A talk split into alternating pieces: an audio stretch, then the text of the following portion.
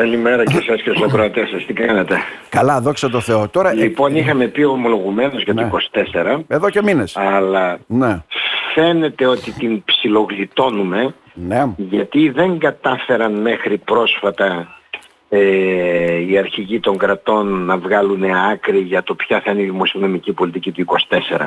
Μμμ. Και υπήρχαν μέχρι πρόσφατα διαφωνίες. Την προηγούμενη εβδομάδα κάπου φτάσανε σε ένα σημείο συμφωνίας Ναι. αλλά τώρα υπάρχει και ένα πρακτικό θέμα ότι όλοι οι κρατικοί προϋπολογισμοί έχουν περάσει από τα κοινοβουλιά τους ή περνούν από τα κοινοβουλιά τους και είναι έτοιμοι εν πάση περιπτώσει εδώ και αρκετό χρονικό διάστημα. Ναι, ναι. Δεν πρέπει να βγει κάτι από την ε, Ευρωπαϊκή Ένωση ε, που να επιβάλλει το 2024 Πιο αυστηρή κάποια δημοσιονομική μέτρα προσαρμογή. πο- πο- πολύ διαφορετικά γιατί χρειάζεται πε- πε- μεγάλη προσαρμογή, ο, ο- χρειάζονται μεγάλη προσαρμογή όλοι οι κρατικοί προϋπολογισμοί των κρατών μελών.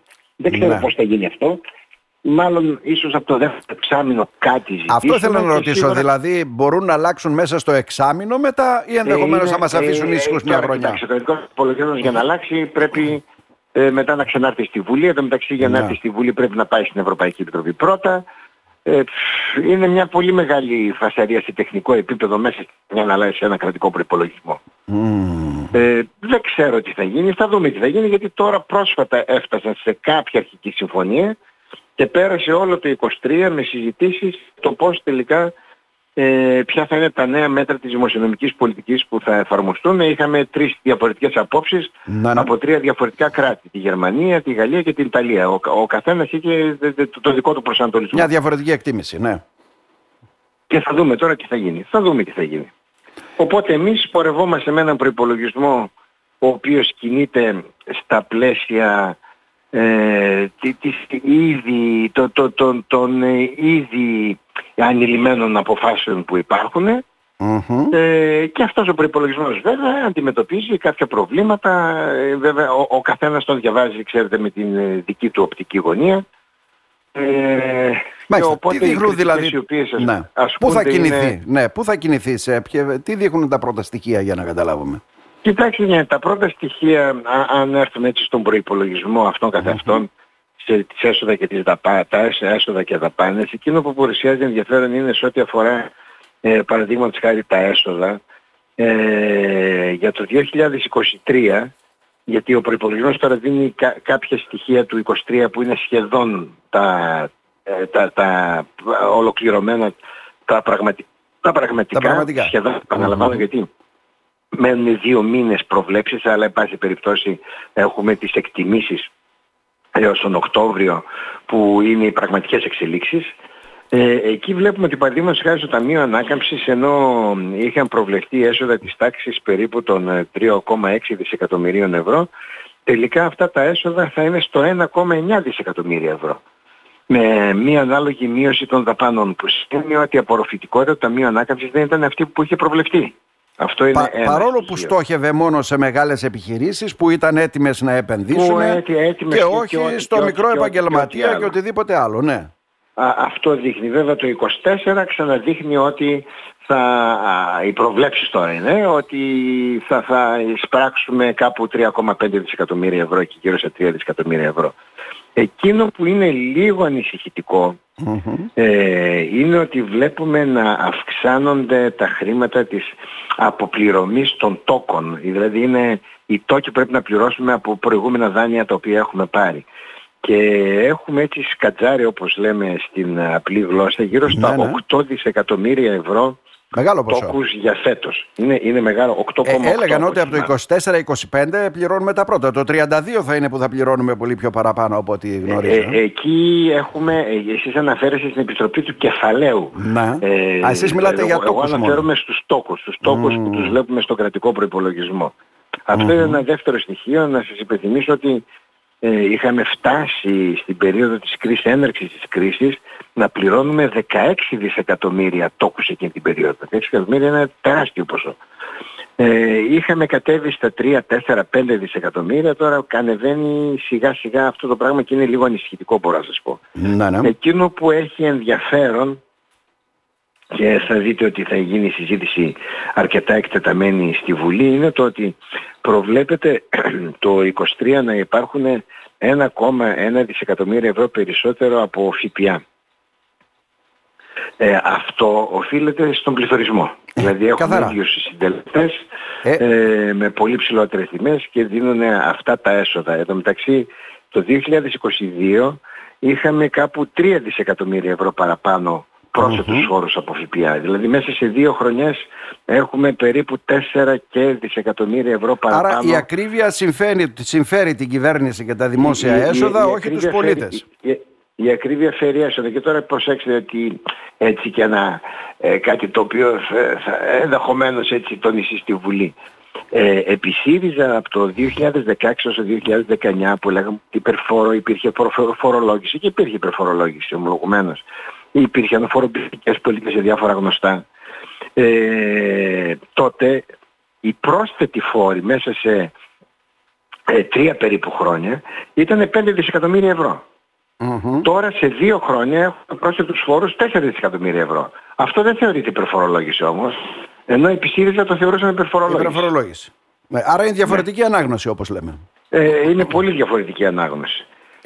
Από εκεί και πέρα βέβαια όλα τα υπόλοιπα Έχουμε ένα το που λέμε το πρωτογενές πλεόνασμα που είναι τα έσοδα μείον τις δαπάνες του κρατικού προϋπολογισμού, mm-hmm. αλλά τις δαπάνες δεν λαμβάνουμε κατά νου τις πληρωμές των τόκων.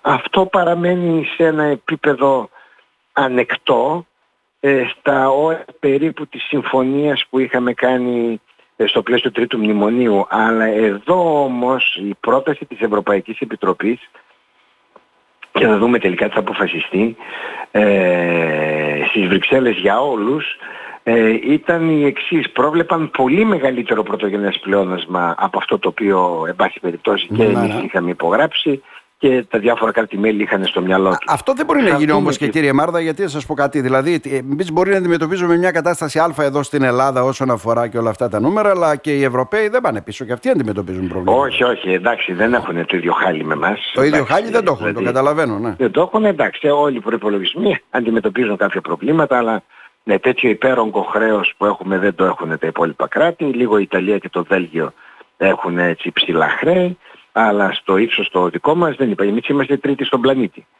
που έχουμε τόσο ναι. υπέρογο χρέος. Μπροστά μας είναι το Σουδάν, η Ιαπωνία και μετά είμαστε Λοιπόν, οπότε σε γενικές γραμμές εκείνο το οποίο έτσι παρα, εξακολουθεί και παραμένει λίγο ανησυχητικό είναι το γεγονός ότι ε, το έλλειμμα μας στις εξωτερικές μας σχέσεις, εμπορικές σχέσεις, δηλαδή εξαγωγές ε, αγαθών και υπηρεσιών, ε, εξαγωγές μείον εισαγωγές των αγαθών και των υπηρεσιών, αυτό εξακολουθεί και παραμένει ανησυχητικά υψηλό.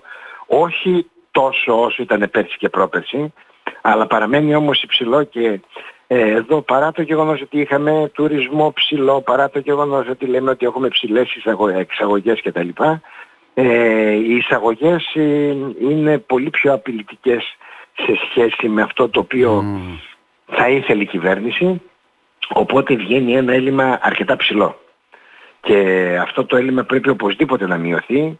Τώρα το πώς θα μειωθεί ε, θα δούμε βέβαια εκείνο που έπρεπε και αυτή η κυβέρνηση να κάνει όλο αυτό το χρονικό διάστημα, ιδίως με το Ταμείο Ανάκαμψης και με τα υπόλοιπα χρήματα τα οποία θα έρθουν ε, από το δημοσιονομικό Άρα χρειάζεται ένας διαφορετικός σχεδιασμός εκεί δηλαδή όπως του 2021-2027 δεν δίνουμε, δεν δίνουμε μεγάλη έμφαση στη βιομηχανία στη μεταποίηση. Να. Αυτό είναι ένα τραγικό λάθος το οποίο γίνεται. Άρα είναι αυτό που λέμε περί ξένων επενδύσεων, να έρθουν να επενδύσουν την εικόνα που δίνουμε ή ναι, και αξιολόγηση και όλα αυτά. Ναι. Και οι ξένες ε, συχνά βα, βα, βαπτίζουμε κάποια εισρωή κεφαλαίων ως ξένες επενδύσεις, ενώ ναι. δεν ξένες επενδύσεις. Οι ξένες επενδύσεις συνδέονται ε, ε, έχουν έναν ε, συγκεκριμένο ορισμό. Ε, όταν έρχεται κάποιος και αγοράζει ένα σπίτι παραδείγματος χάρη, ένα κόκκινο δάνειο. Και είναι πολύ, ναι. Αυτό δεν είναι ξένη επένδυση, αυτό είναι εισρωή κεφαλαίων. Εισρωή κεφαλαίων. Ε, εμείς το βαπτίζουμε ως ξένη επένδυση και είναι λάθος αυτό το πράγμα.